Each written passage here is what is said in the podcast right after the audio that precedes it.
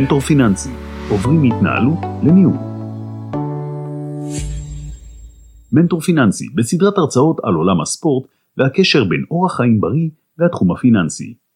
שלום לכולם וברוכים הבאים לעוד תוכנית. עם אייל אמון, איש חינוך גופני ופיזיולוג עם ניסיון של 3 עשורים בכושר קרבי וצה"ל ובאימון גופני במערכות החינוך. אייל, שלום. צהריים טובים קובי, שלום לכולם. צהריים מצוינים. אז היו לנו תוכניות מרתקות, והיום אנחנו הולכים לעסוק באחד הדברים, הנושאים הכי שכיחים, על הקשר שבין פעילות גופנית ומחלות. האם הפעילות הגופנית בעצם יכולה לרפות או לדחות או לשפר? ורציתי לדעת, היום אנחנו צורכים יותר ויותר ויותר ויותר תרופות, ובעצם האם פעילות גופנית יכולה לתפוס את מקומם של התרופות? נתתי באחד הפודקאסטים הקודמים, את הדוגמה האישית שלי, שמדי פעם אני סובל במיגרנות, וגיליתי שאני בעצם, ברגע שיש לי מיגרנה ואני יוצא ואני עושה פעילות ספורטיבית, היא למעשה נעלמת לי. אני עושה חצי שעה, 40 דקות של הליכה טובה, וכנראה אמרתי, תחושה אישית שלי לא שום מדע מדויק, מרחיב כנראה את כלי הדם וזרימה יותר טובה של כלי הדם, פשוט המיגרנה נעלמת. אז הנה דוגמה נהדרת, במקום להיעזר בתרופות למיגרנה, אני עושה פעילות ספורטיבית, ואני אשמח לשמוע ממך. עם כזו הקדמה, לא נותר לי רק להגיד לך כמה שאתה צודק, אך בואו נשים רגע 2 דברים על דיוקם. קודם כל, אין על מערכת הרפואה בהצלת חיים. התוכנית הזאת או הפודקאסט הזה לא בא לתת לאנשים תחליף, אלא להעיר להם באלף, ולהתחיל לשאול שאלות לגבי המצב שבו הם נמצאים ועד כמה הם רוצים לשפר אותו. אנחנו יודעים שהרפואה באמת מצילה חיים, אבל הרפואה היום אין לה כמעט מענה לרוב הבעיות הגדולות ביותר שנמצאות בראש רשימת, זה נקרא בדוח הלאומי השנתי, זה נקרא The 15 Leading Cause of Death. מה הם 15 הגורמים המובילים לתמותה בעולם הערבי? אז אנחנו נגלה שם את המחלות לב וכלי דם למשל. אדם שמגיע לרופא עם מחלת לב וכלי דם, הוא לא יוצא בלי מחלת לב וכלי דם אחרי שהוא ביקר, שם הוא פשוט יוצא עם תרופות למחלת לב וכלי דם, כנ"ל ללחץ דם, כנ"ל לסוכרת, כנ"ל להמון מחלות, ממחלות של דרכי ריאה ועד מחלות אחרות של הפעילות הגופנית, יש אפקט מאוד חשוב על הטיפול בהן, ואף על מצב של באמת אפשר להסתכן ולהגיד, אפשר גם להעלים חלק מהן. אני אתן למשל דוגמה אחת. לחץ דם גבוה, זו מחלה של המאה ה-21, היא נובעת ממספר סיבות. קוראים לה המוות השקט. אמת, זה רוצח שקט. רוב המחלות, אגב, הן clinically silent, זאת אומרת, הן שקטות, אנחנו לא מזהים אותן, זה לא רק זה, זה גם סוכרת מסוג 2, לצורך העניין היא מחלה שקטה, וגם אוסטאופורוזיס שבה העצמות שלנו מתפרקות, אלה מחלות פרוגרסיביות, הן מתקדמות לאיתן, בלי שום סימן מקדים, אין לנו רצפטורים חיישנים, שיכולים להתריע לנו שכלי דם נחסם, אין לנו רצפטורים שיכולים להתריע לנו שמערכת העצם שלנו הולכת ונשברת. מתי אנחנו מזהים שזה קורה, בדיוק.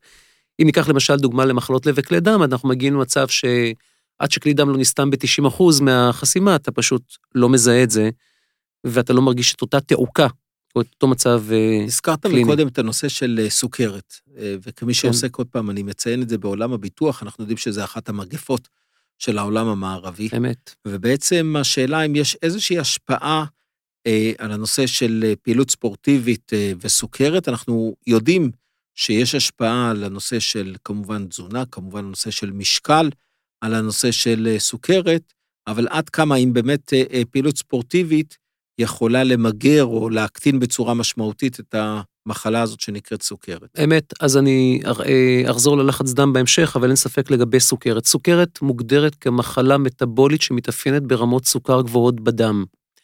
דבר נוסף שאנחנו יודעים זה שהסוכר מהווה כמקור אנרגיה לשרירים ולרקמות נוספות לצורך שגרה יומית. אם נסתכל מה קורה היום בארץ, אנחנו מדברים היום כמעט על 500,000 חולים מאובחנים, ועוד איזה 200,000 שלפחות, שמסתובבים מה שנקרא חופשי, שהם פשוט לא יודעים שהם חולים בסוכרת. אין לנו למעשה כמעט בית היום בארץ שאין בו אדם שהוא סוכרתי או מישהו שהוא מכיר חולה סוכרת. ואחת ההשפעות של הפעילות הגופנית היא שהיא מעלה את הרגישות להורמונים מסוימים שהגוף יודע להפריש כדי לנהל את רמות הסוכר בדם. אני מניח שרוב האוכלוסייה, אם לא כולם, יודעים או שמעו לפחות פעם אחת את השם אינסולין. כן. וברגע שאנחנו עושים פעילות גופנית, אנחנו עוזרים לאינסולין להיקלט טוב יותר, ולהיות רגיש יותר לשריר לפחות, לקליטת הסוכר, כי אנחנו יותר רגישים לדברים שאנחנו מחפשים בחיים. אז אם זה סוכרת, אנחנו נחפש את הסוכר. במקום שהוא יהיה בדם, הוא למעשה נספק טוב יותר בעקמת השריר ומשמש כמקור אנרגטי. אז אני רוצה אולי לחזור, סוכרת אמרנו, זה אחד מהדברים שהגדרת את זה, 500,000 ועוד 200,000, אני מבין שהמספרים... היום זה נע לכיוון מיליון. מיליון, ואני מבין. וצופים שאפילו בשנת 2030 כבר אחד מ3 אנשים יהיה סוכרתי, כי המגמה היא כלפי מעלה. שזה בעיקר מושפע גם על ידי, אני מתאר לעצמי, המזון שאנחנו אוכלים, ירידה בפעילות גופנית, סטרס שגורם לעליית סוכר דרך מסלול... שילוש קדוש של קטלני. נקרא לזה כך. באמת. אז אני רוצה אולי לנגוע בעוד אחת מהמחלות, שזה בעצם מחלות לב וכלי דם, כן. שגם היא בעצם מושפעת, אני חושב שהיום כתוצאה מהרפואה, היא ירדה למקום השני במקרה הפטירה, באמת, אבל עדיין לא במקרים של החולים, ולצערנו הסרטן תפס את המקום הראשון במקרה פטירה, באמת, בארץ. אבל עדיין כמות האנשים שמגיעים לבעיות לב, מחלות לב וכלי דם, בעצם עצומה. היא עצומה. אם נסתכל על נתונים בארץ, מדובר על קרוב ל100,000 חולים, אם נסתכל כמה אנשים הלכו לעולמם בארצות הברית, מתוך 2.6 מיליון מקרי מוות בשנה, לפחות לפי הדוח האחרון, זה נקרא National Vital Statistics Report, הם פשוט מנתחים את נושא של תעודות פטירה וסיבות למוות, מחלות לב בארצות הברית במקום הראשון, אצלנו היא בהחלט תופסת את המקום השני, אך עדיין זו מגפה גדולה מאוד. אז מה הן בכלל מחלות לב? מחלות לב למעשה הן בעיה בריאותית שהיא ראשונה במעלה, בעיקר בארצות המערב המפותחות, והיא מזהה לנו למעשה סוג של ליקוי כלשהו בלב. זה יכול להיות מליקוי וולבולרי, שקשור למשל לבעיה של מסתמים, שריר הלב שלא עובד כמו שצריך, שנקרא קרדיומיופתיה, זה יכול להיות מהפרעה חשמלית, מה שנקרא קצב הלב, אבל יכול להיות גם בעיה קונגניטלית, שלמעשה אדם נולד עם סוג של מום בלב, ואנחנו לא יודעים את זה עד שמתפתחת אותה מחלה. אבל בדרך כלל מחלות הלב תתפתחנה לאורך שנים רבות, והכי הכי נפוצה ביניהן היא מחלת הלב שקשורה למחלת לב כלילית, או מה שאנחנו מכירים כמו טרשת עורקים, יצירות של כלי דם. שבסופו של דבר גורם להתקף לב. אמת, כי כלי הדם בסופו של דבר מרגע שהכנסנו משהו לפה, וזה רץ באותן צינורות, אותם צינורות שאמורים להוביל את המזון לרקמות, חלק מהמזון הזה למעשה נשאר לנו בגוף בצורה מסוימת, כלי הדם לאט לאט נסתמים. ומכאן גם יש לנו את הנגזרות, שזה עלייה בלחץ דם, בעיה של אי-אספקת חמצן, זה נקרא מחלת לב איסכמית, המונח הזה נקרא איסכמיה, ולאט לאט עד מצב של אוטם, שבו למעשה כבר לא מתפתחת, לא מועבר החמצן, והמחלה מתפתחת משהו שהוא קצת יותר מורכב.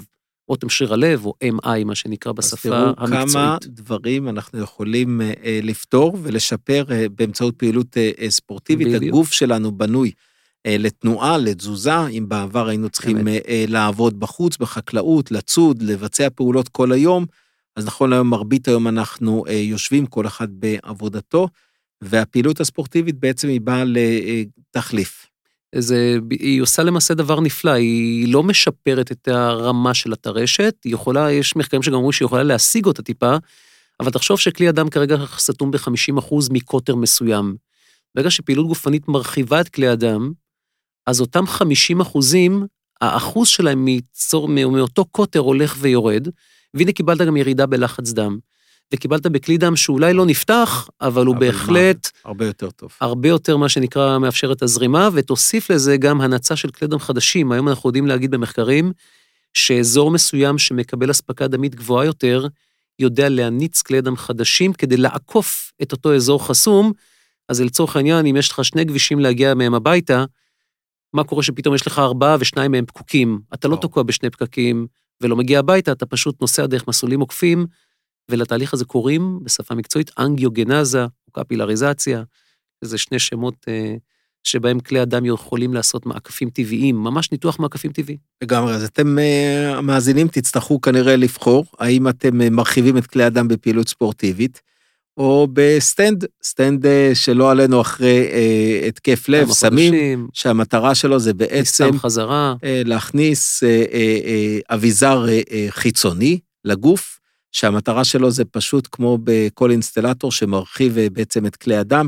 כדי שיוכל לעבור, אבל עדיף תמיד להתחיל עם הפעולה אמת. הרגילה וגם, והנכונה לגוף שלנו, שזה לא, פעילות ספורטיבית. אמת, וגם לא שמים סטנטים בכל הגוף, נחשוב שאם נכון. נשאל עכשיו חלילה ילד נקלע לצרה, הדבר הכי, צרה כלכלית, פיננסית, אני חושב שהדבר הכי לא חכם שאבא יכול לעשות, זה לחסות לו את הגוף, נכון. כי הילד צריך ללמוד איך מתנהלים. אז אני רוצה אבל אייל לפני הסוף לנגוע בנקודה נוספת שהיא מתייחסת אולי לאוכלוסייה היותר בוגרת שאנחנו שומעים אצלם, זה בעצם כל הבעיות של העצמות, האוסטאופורוזיס. זאת אומרת, בעיות של שברים, בעיות של בריחת צידן, או כל מיני דברים שאנחנו מדברים, ואני מבין שפה דווקא יש קשר למה שדיברנו בפודקאסטים האחרים, שזה בעצם הפעילות דווקא של הכוח. אמת, של ההתנגדות, וגם הפעילות האירובית שיש בה אימפקט, כלומר מגע או חזרה של כוח מהקרקע. ממש במשפט אחד קטן לגבי אוסטאופורוזיס. אוסטאו זה עצם, פורוזיס זאת התפוררות. במהלך מחזור חיים יש לנו הורמונים שמגנים עלינו. אנחנו יודעים למשל אצל אנשים, הורמון האסטרוגן, שהוא הורמון אנבולי, שמגן על האישה, עם הפסקת הפריון יורד לרמה מאוד מאוד נמוכה, ומאחר והוא אמור להגן על העצם, אין מי שיגן עליה, והעצם לאט לאט הולכת ומתפרקת. ואנשים הופכים להיות יותר שברים מעלייה בגיל. כדי לתת לעצם סיבה להיות חזקה, יש חוק שנקרא חוק גידול העצם, החוק על שם יוליוס וולף, שאומר שעצם גדלה ביחס ישר לכוח שאני מפעיל עליה, בתנאי שאני לא חורג מהגבולות הפיזיולוגיים שלה, והעומס הוא בלתי רציף. ובמילים אחרות, עצם זקוקה להתנגדות, כדי להיות במצב שבו היא מקיימת, שומרת על תקינותה, כי לזה היא נועדה, להיות דבר חזק. כן. אנחנו יכולים לראות את זה במחקרים על אנשים שלמשל אסטרונאוטים שחוזרים מהחלל, הם במצב מאוד מאוד קשה מבחינת ציפות העצם, כי עצם שלא מקבלת אימפקט מהקרקע, לאט לאט הולכת ומתפרקת, ומה זה שונה בין אחד שיושב 8 שעות במשרד, והרגליים שלו נמצאות למעשה באוויר. לגמרי. אז זה לא כל כך שונה, ולאט לאט העצם הולכת ונחלשת, ואז כל מידה קטנה, במקום שתהיה איזה זעזוע קל, גורמת לשבר ואיתו הסיבוכים. אגב, הנתונים איומים בנושא של אוסטאופורוזיס. אנחנו יודעים שכל אישה שלישית מעל גיל 50 הולכת לחטוף שבר בצוואר הירך, וכל גבר 5. והנתונים עוד יותר קשים, כי מרגע הופעה של שבר, מוות. זה מוביל למוות ב-30% במקרים תוך שנה. זה נקרא one year mortality. הנתונים איומים. לא מעט פעמים אנחנו שומעים על אדם מבוגר ששבר את העצם הירך, ותקופה קצרה לאחר מכן, לצערנו מקרה פטירה. ולא תמיד אנחנו מבינים את הקשר בין הדברים. מרמה של תסריפים ועד אשפוז ממושך, או זיהום נוזוקומיאלי בכלל מזה שהוא אושפז בבית חולים וחטף משהו אחר, לא נרצה להיות שם, חשוב לשמור על בריאות העצם מאוד, זה קשור גם להיבטים של תזונה, אי אפשר להזניח פה את הנושא של ויטמין D, סידן. אני גם שמעתי באחת מההרצאות, משהו שעניין אותי מאוד, שהרבה פעמים אנחנו אומרים, תראה, בן אדם מבוגר הלך, נפל, ומנפילה קטנה שבר את העצם, ואם אני לא טועה, אחד מהרופאים שם הציג שבעצם זה לא כך, שהרבה פעמים יש בריחת צידן, והעצם הוא כל כך חלש, שהוא נשבר, ואז הבן אדם כתוצאה מהשבירה, הוא נופל, ולא הפוך. מעניין, ובהחלט גם זה קורה. אז חברים, באמת. תראו כמה קשר יש לנו בין הספורט, בכל הגילאים, ורק תעשו ספורט. באמת. תודה אייל. תודה רבה קובי.